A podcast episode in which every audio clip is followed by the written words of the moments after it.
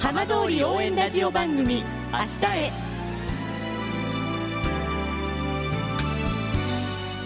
時刻は5時10分になりました。今週も浜通りの情報をお届けする浜通り応援ラジオ番組明日へのスタートです。まずは今週の浜通りニュースです。県内で海開きした相馬市の原釜小浜海水浴場と南相馬市原町区の北泉海水浴場が23日今シーズンの運営を終了しました。今シーズンは原釜小浜海水浴場が1万8000人余り、北泉海水浴場は2万3000人余りが訪れ、それぞれ減少しました。2つの海水浴場とも新型コロナウイルス感染拡大の影響を受けました。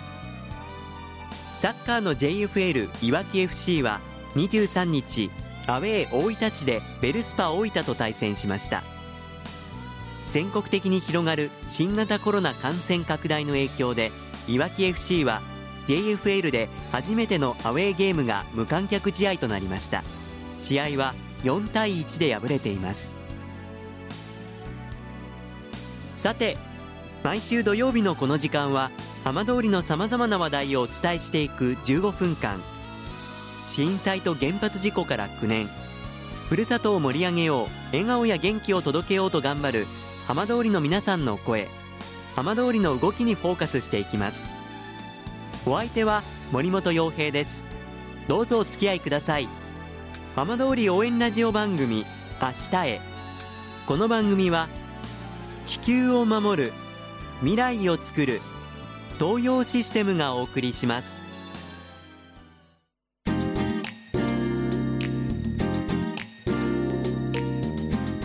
代わっては浜通りの話題やこれから行われるイベントなどを紹介する浜通りピックアップです。川内村では今年で5回目を迎えるフォトコンテストが行われています。今週はこのフォトコンテストを主催する川内村役場総務課企画政策係の久保田樹さんにお話を伺います。久保田さん、よろしくお願いいたします。はい、よろしくお願いいたします。さあ、今年も川内村フォトコンテストの季節を迎えています。はい、今年5回目ということですけれども、はい、改めてどういった目的のフォトコンテストなのか教えていただけますか？はい、今回ですね、川内村のフォトコンテストですね、第5回目を迎えましてですね、前年に引き続いてですね、川内村の魅力発見ということで、川内村の風景部門とですね、人物、イベント部門の2つのですね、部門の方を設けさせていただいております。はい、川内村と言いますと私も行ったことありますが、本当に自然も豊かで、はい、皆さんも優しくて魅力的な場所なんですけれども、そうなんです。はい、あえてその魅力発見というふうにコンセプトを設定されたのは何か狙いがあるんですか？そうですね、川内村の魅力ということで、例えばですね、普段川内村の中にいる人ですね、からは見えない魅力であったりとか、我々ですね、市町村の職員が知らないような新たなですね、一面を皆さんに見つけていただきたいと思いまして、このようなですね、タイトルというかコンセプトをつけて、今年度も開催させていただくということになりました。フォトコンテストということで本当に美しい写真が毎年集まっているかと思いますが、はい、このフォトコンテストとしてスタートしたきっかけって何かあったんですか？震災後からですね、交流人口の拡大とかですね、村にもっと人が来てほしいというような企画を作ってですね、川内村のフォトコンテスト開催しようというような流れになったようです。これまではどういった写真が集まったんでしょうか？そうですね、特に多かったのはですね、川内村のシンボルでもあるようなですね、ヘブス沼ですとか、あとは高塚山、あとご存知の方も多いと思いますけれども、天山文庫ですね、草野新平さんが、いらっしゃった天山文庫の写真なんかが結構多いような感じですね。はい、ただ同じ場所で撮った写真でもやはり写真撮られる方によって切り取り方とか、はい、時間帯とか季節とかも様々なわけですよね。そうですね、いろんなこう時間帯ですとか、雪が降ってる時だとか、夏の暑い時期だとか、こう稲穂が揺れる時期、いろんなこう季節にですね、皆さんにお越しいただいて、写真の方をですね、だいぶ撮っていただいているようです。やはり人気のスポットだったりとか、はい、人気のテーマなんかもあったりするんでしょうか。そうですね、川内村結構やはり天山文庫と、あとヘブス沼にいます森青ガエル、カエルがですね、どうやらシンボルマークみたいな感じになっているようでして、はい、結構カエルの写真ですとか、あとはですね、多いのがですね、意外と多いのが紅葉ですね、紅葉が結構川沿いの紅葉綺麗な場所多いので、まあ、そちらの写真をですね撮ってこう応募される方も結構いらっしゃるみたいですね。じゃあ今年もまさにこれからの時期になりますよね。そうですね、去年は特に台風でですね、こう紅葉稲穂の時期の写真が少なくてですね、ちょっとこう寂しい感じだったんですけれども、まあ、今年度もですね、ぜひ川内村の紅葉、稲穂の風景綺麗ですので、ぜひ多くの皆様にですねお越しいただいて、写真を撮るついでにですね、川内村の魅力と村内をぐるっと回っていただければなというふうに考えております。こちら応募される方は、はい、例えばお住まい村の方が多いとか、逆に県外の方多いとか、そのあたりどうなんでしょうか。意外と多いのはですね、村内の人よりもですね、実はいわきから応募していただいている方が結構多いですね。やはり浜通りで近いというところもあるんですかね。そうなのかもしれませんね。かなり去年もいわきから多くご応募いただきました。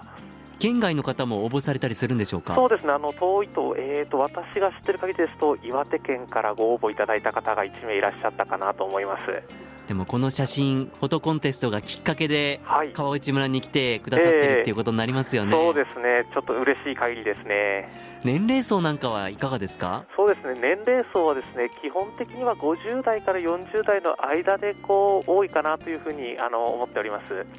若い方の写真なんかもたまにあったりするんですか。若い方の写真、特にですね、小中学生部門というかですね、特別賞という部門を設けておりましてですね、そちらの方で応募される小中学生の方もいらっしゃいますね。じゃあその若い方の切り口、どんな写真が撮られるのかも楽しみですね。そうですね、もちろんやはり若い人のこう小中学生とかのこう視点といいますか、まあ、若々しいそういう写真が村の中にこう撮れればなというふうに考えております。川内村の魅力発見というコンセプト、改めてこの審査のポイント、どんなところになりそうですか。はい、やはりですね、年々こう先ほども申しましたように、こう人気スポットの写真がですね、結構こう多く応募されるんですけれども、はい、昨年のですね最優秀賞なんか見ていただけますと、こう林の中といいますか、こう緑背景にこう桜がポツンとこう咲いているようなですね夜の写真があるんですけれども、まあ、このようなですね、こう今までこう焦点の当たらなかった部分ですね、そのような部分がですね、だいぶ審査員の方のですね評価につながっているのかなというふうに思っております。桜も当然美しいんですけれども、この今ちょうどフォトコンテストの今年のポスターになってますよね。はい、そうです。星空の写真なんですけれども、川内村標高が高いので、特にですね星空綺麗に見えると思いますので、はい、この今ご説明いただいた写真は夜空が本当にもうあふれんばかりの、そうなんです、雄大さといいますか、伝わってきますよね。そうなんです。この写真を見ていただいてですね、私もこんな写真が撮りたいなという方、ぜひ川内村の方にお越しいただければなというふうに思います。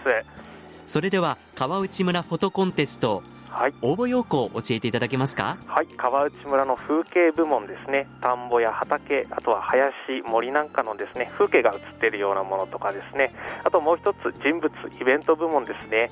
ただ今年ちょっとコロナウイルスの関係でですね、だいぶこうイベントが少なくなってきておりますので、まあ、川内村の例えば農作業に当たる人ですとか、まあ、川内村にこう息づくですね人々の暮らし、そういう人のこう文化が分かるようなこう写真があるといいかなと思います。応募の方法はどういった形になりますか。はい、まあ、基本的にですね、各部門お一人様2点まで、応募することが可能です。ただですね、写真のサイズはですね A4 の方で決めさせていただいておりまして、コピー用紙とかではなくてですね、ちゃんと写真用紙に印刷の上ですね、川内村の総務課企画制作係まで郵送にてお送りいただければと思ってます。締め切りはいつになりますか？はい、締め切りはですね、来年の1月15日金曜日の消印有効となっております。詳しい情報、問い合わせなどはどうすればいいでしょうか？はい、詳しい情報、問い合わせにつきましては、応募要項に関しましてはですね、川内村ホームページの方に掲載しております。もしわからないようなことがございましたら、川内村役場総務課企画政策係までご連絡くださいませ。はい、電話番号お願いします。はい、0240-38-2111 になります。ぜひ一人でも多くの方に川内村の魅力知っていただけるといいですね。はい、お待ちしております。よろしくお願いいたします。どうもありがとうございました。ありがとうございました。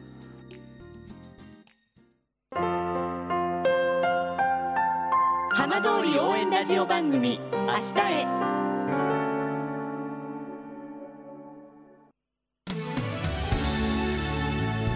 浜通りの情報をたっぷりでお送りしてきました。浜通り応援ラジオ番組、明日へ。この番組は